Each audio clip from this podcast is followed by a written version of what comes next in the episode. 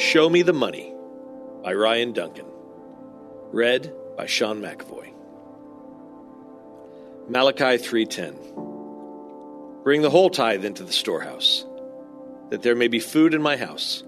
Test me in this, says the Lord Almighty, and see if I will not throw open the floodgates of heaven and pour out so much blessing that you will not have room enough for it.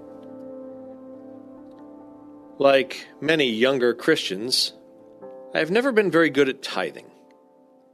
Sure, I try to be generous, but I am never very consistent in my giving. Once in a while, I'll write a check for a good cause, support the occasional mission trip. But when it comes to the genuine 10% of my labor's tithes, I usually just give whatever happens to be in my wallet. There are a lot of excuses for my miserly behavior, but in all honesty, I think the real reason I didn't tithe was because I just didn't believe that it was that important. Then I learned about Todd Stiefel. Todd Stiefel is one of the major forces behind the modern atheist movement. His organization, the Stiefel Freethought Foundation, is behind the majority of atheist campaigns like flashy billboards, high profile rallies, and other newsmaking efforts. According to CNN, Stiefel has poured over $3.5 million of his own fortune into these projects. When asked why he would give so much to help fund these endeavors, Stiefel responded, I wanted to try to help the world. I wanted to give back, and this seemed like the most productive way to help humanity. I can remember feeling very cold when I read that. Here was a man who did not believe in God. Here was a man who believed fervently that the best way to help humanity was through the erosion of my faith. Worst of all, here was a man better at freely giving to what he believed in than I had ever been in all my years as a Christian. God had commanded me to give cheerfully, and my generosity was being upstaged by an atheist. All dramatics aside, I think it's important for us Christians to understand that tithing is a vital part of our faith. It teaches us not to put our faith in financial gain. It helps the church support its leaders. And I think the act of giving helps us remain humble before God.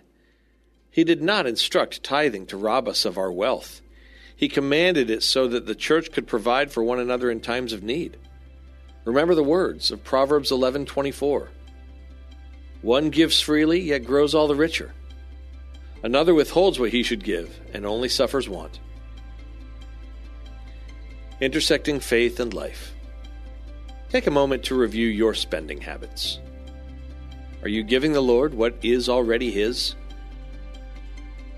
And for further reading, check out Acts 20 35.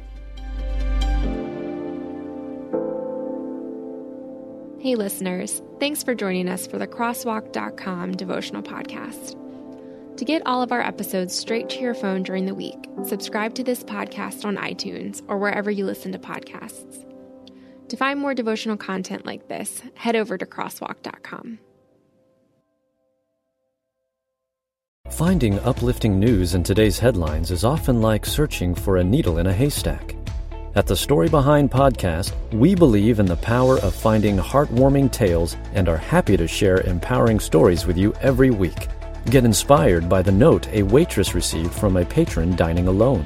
And even hear about how one VIP passenger made a hardworking pilot get emotional before his flight. To start listening to the Story Behind podcast, visit lifeaudio.com